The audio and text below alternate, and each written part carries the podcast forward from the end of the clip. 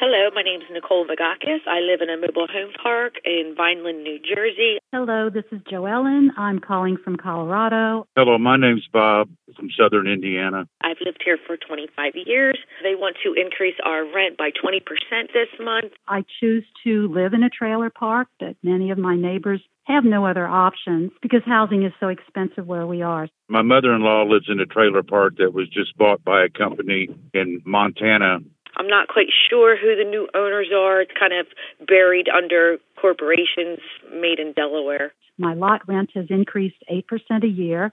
And her lot rent went from 325 a month to 475 a month.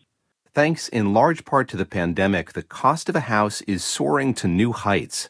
In March, the median American home price hit a record high of more than $370,000. Enter one option for more affordable housing, the mobile home.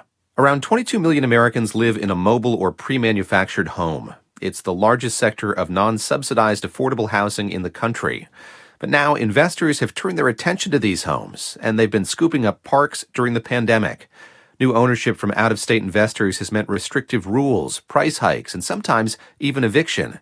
Mobile home residents have few rights or protections, leaving them particularly vulnerable to buyouts. After the break, we'll get into the impact of these new ownerships and hear from some of you about your experiences.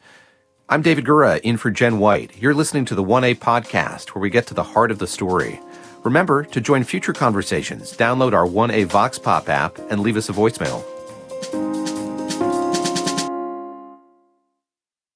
This message comes from NPR sponsor BetterHelp. Stress shows up in all kinds of ways. In a world that's telling you to do more, sleep less, and grind all the time, here's your reminder to take care of yourself, do less, and maybe try some therapy. BetterHelp is committed to helping you in times of stress with customized online therapy. Get 10% off your first month at betterhelp.com slash 1A and see if it helps life feel a little bit easier.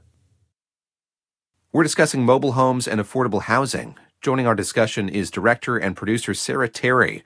She's made a feature length documentary about all this called A Decent Home. Sarah, welcome. Hi, thanks for having me. And Sarah's here along with Esther Sullivan. Esther's a professor of sociology at the University of Colorado, Denver. She's also author of the book Manufactured Insecurity Mobile Home Parks and Americans' Tenuous Right, right to Place. Esther, thanks very much for your time.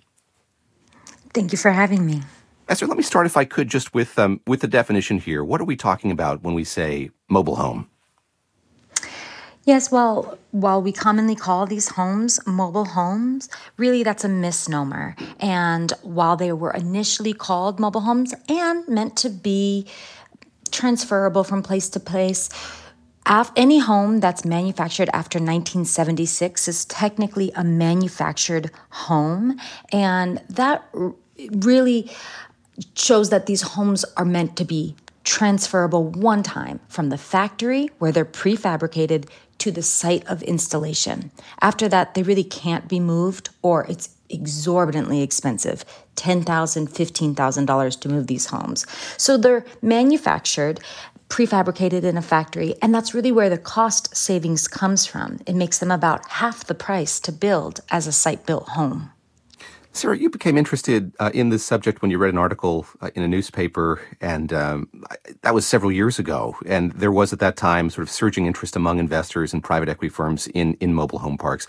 What explains their interest?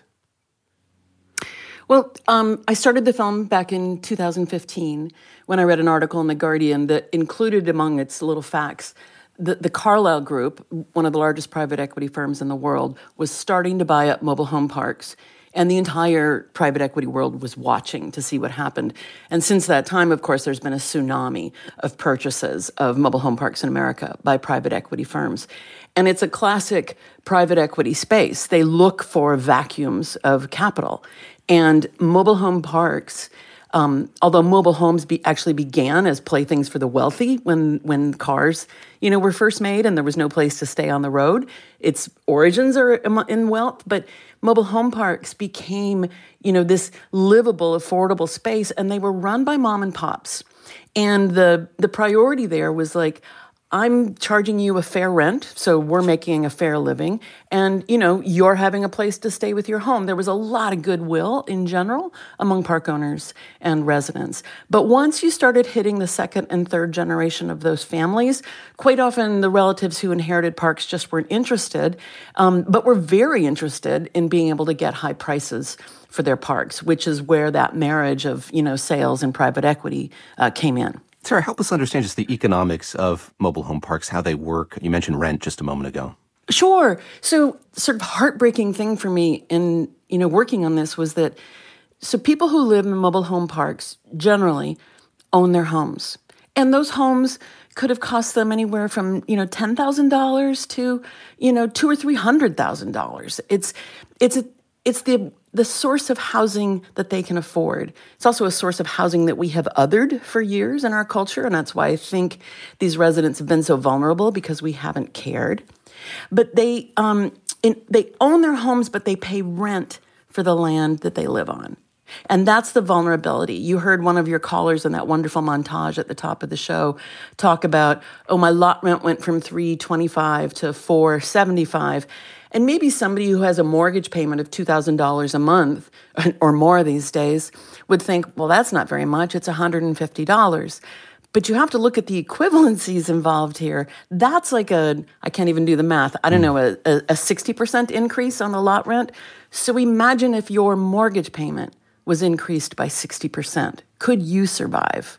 You know, this is a conversation that we have to have in America about home and healthy communities, and whether we see homes as places that communities need for people to thrive and survive, or whether we see homes as commodities that can be bought and sold to the highest bidder, because that's the vacuum private equity is working in right now, because that's what we're allowing to happen.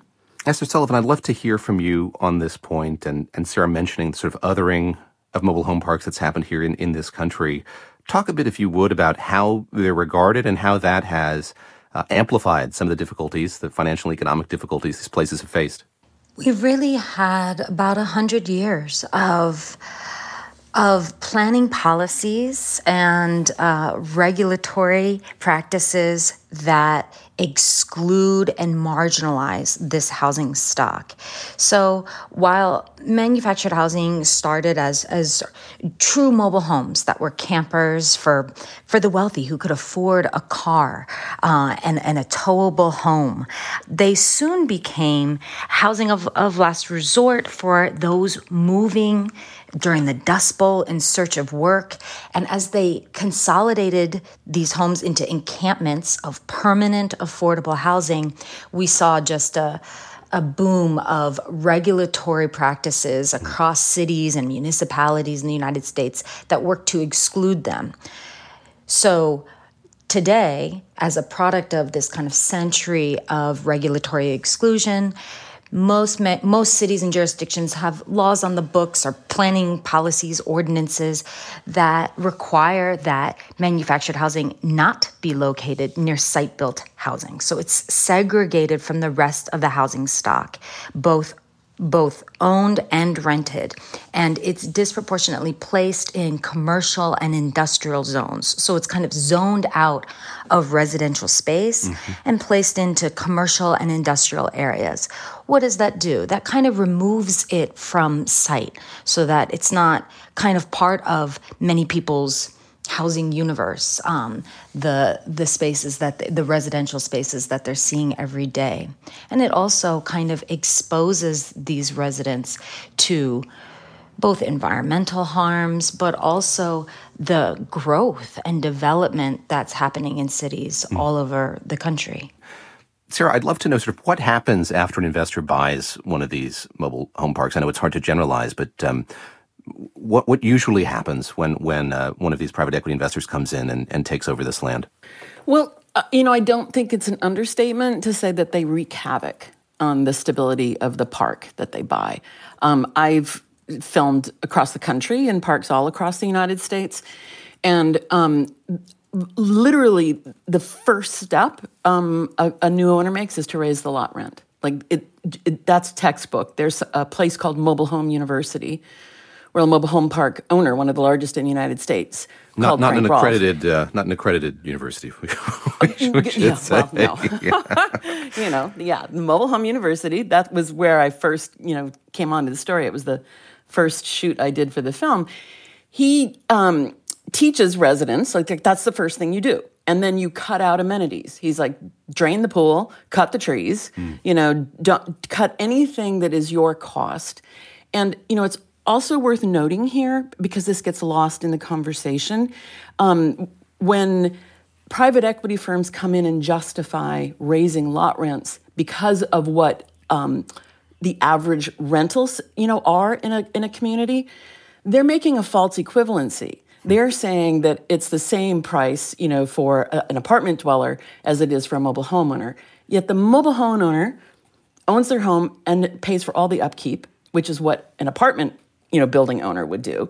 Um, and in a mobile home park, the new owner is only responsible for sort of the upkeep of the roads and things. So so there's a there's a vast difference when they try to say, "Oh, we have to raise lot rents so that they're equivalent to rentals in the city," because they're not. And um, what happens for many residents is, well, if it's there's increasingly um, a population of Spanish-speaking residents who often don't see that the the you know signs have been posted that there's been a change in ownership or that they owe more money, so they need advocates. There are residents who form homeowners associations and f- start fighting back with all they've got. Uh, Iowa is an example of that. Um, you know, Colorado's been an example of that. Um, and then there are other people who who are still desperately trying to find you know help to address the the predators who've come in. I'm going to bring in a new voice here, Candy Evans, who's the co-founder of the Iowa Manufactured Home Residents Association, also a current resident at the Golfview Mobile Home Park in Iowa, featured uh, in Sarah's film, I should say. Candy, thank you very much for being here. I appreciate it. Thank you for having me. I want to ask you first. Uh, we see your story play out in Sarah's documentary, as I mentioned, but take us back to the beginning and and how did you find your place in this park, and and and uh, why did you decide to to move to mobile home park now more than a quarter century ago? My husband and I moved here 20, 22 years ago, 24 years ago now. We decided to buy a manufactured home. It would fit within our budget. Um, we could have a nest egg for the future, not be dependent on the government or our children. It was affordable for us. That's why we moved into affordable housing. Um, we uh, he passed away, and I continued to stay here. And in nineteen or two thousand and excuse me, two thousand and nineteen, I retired in January. In March of two thousand and nineteen, I found a notice taped to my door that we had been purchased by a private equity group that you've been speaking of, um, and this group was at that time called Haven Park Capital. They notified us that our rent would be increasing by 61% within two months. First of June, it was supposed to go up. So it left left us no choice but to organize and try and fight back. Our park is mainly composed of um, elderly on a fixed income, uh, disabled, uh, retired veterans that are disabled, uh, single families or sing, single parent families, and low low income individuals. Um, so there, some of most of these people are on either fixed or low income. So there was no way to absorb sixty one percent. Initially, we probably lost between twenty and thirty families. They just some of them left their homes. Um, some of them sold them for almost nothing, five hundred dollars. Homes that were valued at thirty or forty thousand, just to get out of here. Um, this private equity group came in and they took our community. They enforced new rules no swing sets for children, no wading pools for babies, no basketball hoops for the young teens. I mean, they took our family community and they turned it into nothing but a cash cow. We were nothing more than dollar signs on lot numbers. And I want to bring another perspective now. Andy Conlin is the executive director of the Iowa Manufactured Housing Association, a group that represents landlords of mobile home parks. Andy, welcome to the show. Thank you for having me, David. Currently, there's a bill heading to the Iowa governor's desk, I understand, that requires a landlord to give 90 days notice instead of 60 days for rent, utility increases, or for terminating a lease. Your association supports that bill, I gather, but I know that residents like Candy have been vocal that this bill doesn't do enough. We were hearing about timing just a moment ago. What are the main sticking points when it comes to, to residents and landlords in this issue of timing? First of all, I uh, appreciate you having us on and, and giving us the opportunity to, to share our perspective. I do want to just level set on a couple of things before I go into the details on the bill that I think are really important. Because the reality is that nationwide, only about 7% of, of housing units and in dwelling units in the country are manufactured housing. But so a lot of people don't have this experience. But at the same time, 7% is a big number, and there are a lot of folks in, in, in those types of communities. Mm-hmm. So when you're talking about a manufactured housing community, they're not like a typical residential neighborhood that you drive by. These communities are single plots of land owned by a mom and pop, uh, corporation, some type of entity. And that entity is responsible for all of the operations inside that plot of land. So that includes maintaining the roads, sidewalks, other infrastructure. Sure. When local governments have situations where they're trying to upgrade infrastructure like that, they either bond or they tax. So that's why you see folks um, with their, their property taxes going up around the country. The reality is, is those opportunities aren't available to the people who own these plots of land that manufactured housing communities are on. And I would say, with regard to, to streets, these are these are really expensive ventures. Sure. If you haven't you know put in a street before you wouldn't know how expensive these things really are uh, and yeah so bearing all of that in mind just, i'd love for you to get to that question just about timing because i know that this is sort of the policy linchpin on which a lot of this this hinges um, where is the disagreement when it comes to the issue of notice I think one of the one of the issues when it comes to notice is you need to balance the ability of manufactured housing community owners to manage their communities in a way that makes sense, but at the same time make sure um, folks who live in these communities have enough notice when there's a rent increase to um, adjust, make whatever adjustments they need to do. And that's why our association was proud to support a bill um, that increased that timeline to 90 days, which is one of the longest in, in the country, certainly in this region. Um, so that was something that was very important to a, a, group of legislators here in Iowa who, who want to reach out and protect tenants um, to the extent that it makes sense. And so um, we were happy to, to support that provision.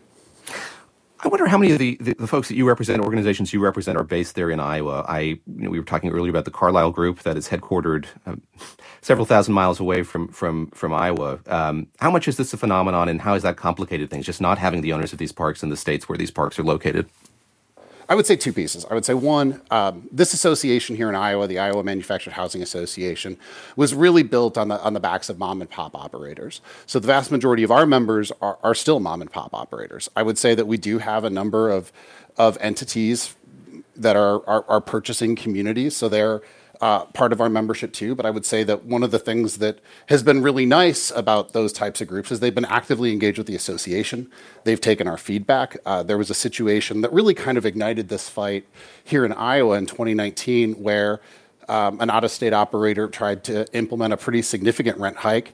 Uh, the association stepped in encourage them to hold community meetings with tenant groups, listen to their tenants, and ultimately that rent increase was stretched out over three years. So um, these folks have been actively engaged with us, and in, in my experience, they've they've really worked hard to be good actors.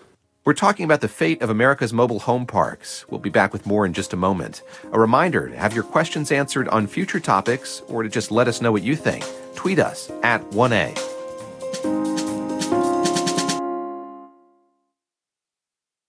Get back to our conversation on the trend of private equity firms buying up mobile home parks. Last week, a viral video from TikTok user Cody Kinn laid out a set of strict new rules a private equity firm had placed on his Montana mobile home park. Kinn told us more about it in an audio message. They said that if we do not take care of the lawn, that they will pay a contractor to take care of it for us and that they will add it to our rent bill. Also, you're not allowed to work on your vehicles for uh, overnight. You can't leave it on blocks. Um, it has to be running and apparently these uh, rich guys have never had to work on their own stuff before.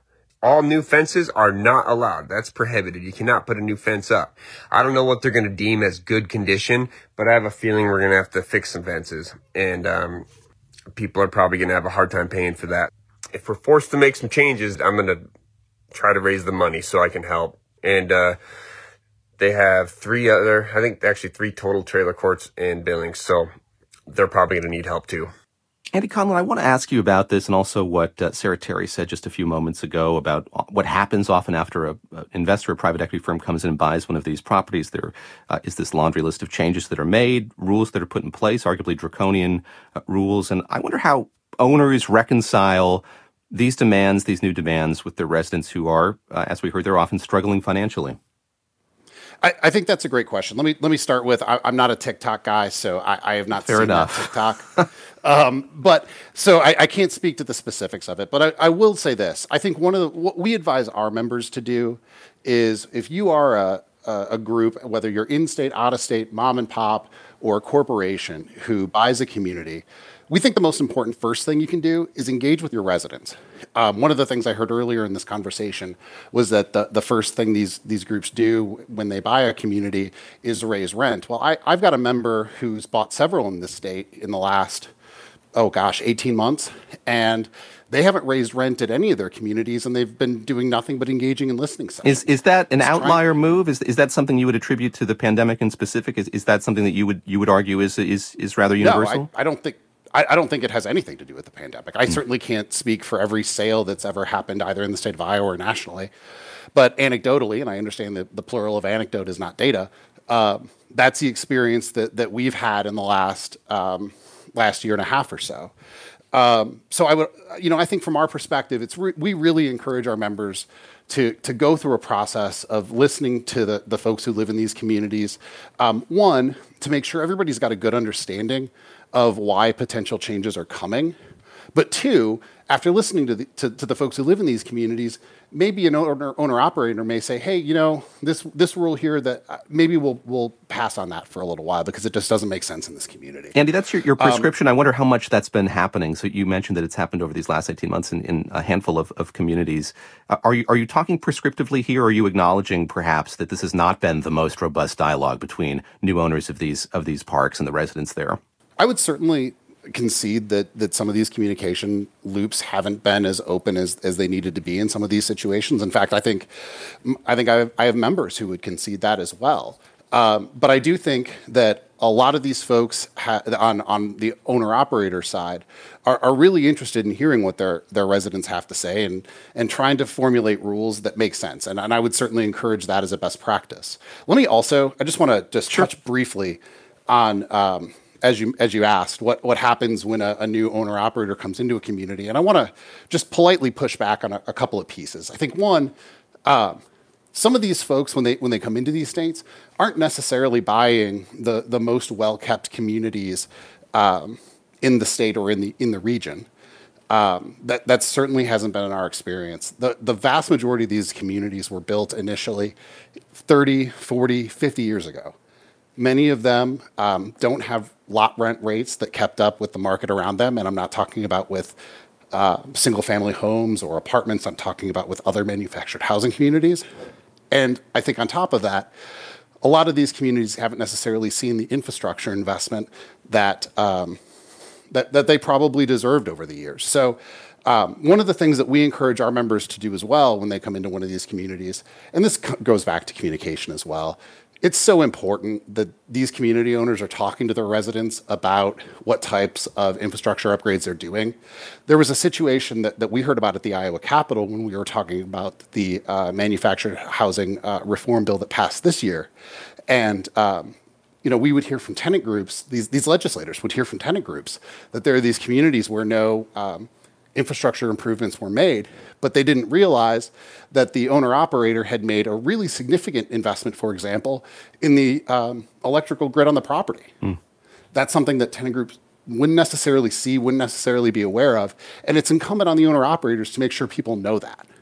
Sarah Terry, I want to turn to you. And at the center of your documentary is a community in Aurora, Colorado, the Denver Meadows Mobile Home Park. Perhaps Esther's driven by it down down 225 and, and, and seen the space as well. I don't want to give too much away about the course of, of the documentary, but there's there's a fight for this property, and, and, one of the things that comes up is sort of what happens to the residents who stay, who aren't able to leave of their own accord, can't find another place to live, and uh, really fought this. And um, I wonder if you could just talk about that conversation when you have people who um, are not on very sound financial footing, can't move easily, uh, as we talked about at the top of the show about the misnomer of mobile homes, can't move the, the home itself what recourse is left for them? Uh, what recourse was left for them in Aurora? What recourse is left for residents of these communities generally when this happens and um, there there is this impasse with the new ownership? That's a great question, and it's been a great conversation.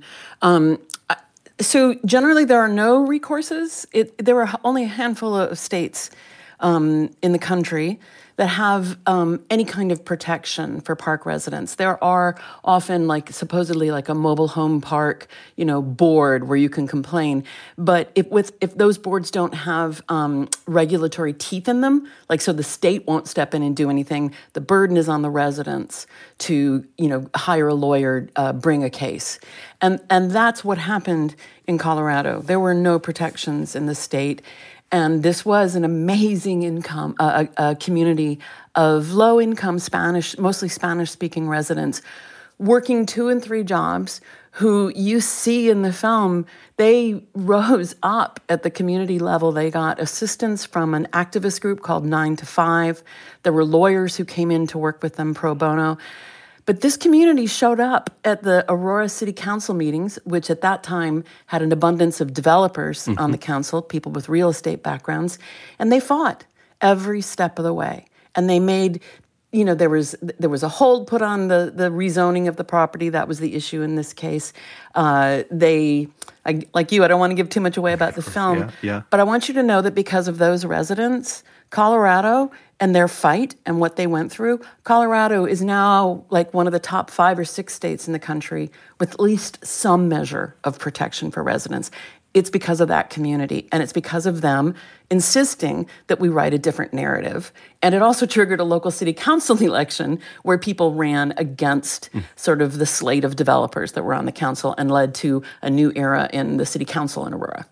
Sarah Terry, we got an email from Mike. He writes There's an exit strategy for community owners that's a win for everyone involved resident ownership. Uh, I know that there are nonprofits now working to train uh, and finance co ops. Um, this has caught on in a number of these, these mobile home communities.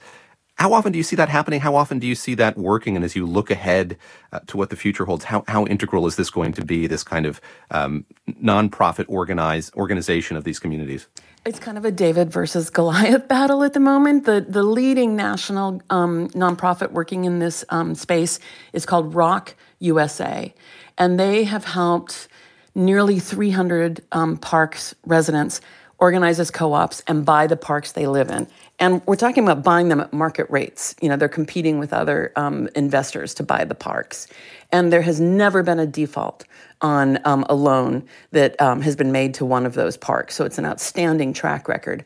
But that's in the face of, you know, there's an estimated between 45 and 50,000 mobile home parks in the United States. And the access that private equity um, and Wall Street has to financial resources, even from Fannie Mae and Freddie Mac, outstrips what these um, what's available to these these types of nonprofit um, co-op purchases.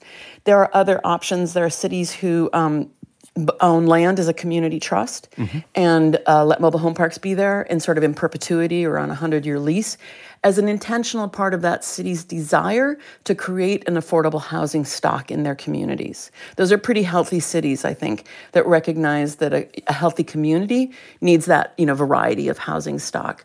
Um, I mean, in some ways, I don't know, you, you kind of look at it and go, wow, this is depressing because because of that David versus Goliath, um, you know, issue going on. But I think that I take great heart in the possibility of rewriting a narrative mm-hmm. for America that says we care about homes, all kinds of homes, and we care about people more than we care, you know, about money. I mean, the question the film asks is whose dream are we serving? And I think that's something we have to really consider today and to be led in many ways by what these mobile home park residents are doing. The film is A Decent Home. Sarah Terry is the director and producer of it. Thank you very much for your time today, Sarah. Thanks to Esther Sullivan as well, professor of sociology at the University of Colorado, Denver, the author of the book Manufactured Insecurity Mobile Home Parks and Americans' Tenuous Right to Place. Today's producer is Michelle Harvin. The program comes to you from WAMU, which is part of American University in Washington. It's distributed by NPR. I'm David Gura. Let's talk more soon. This is 1A.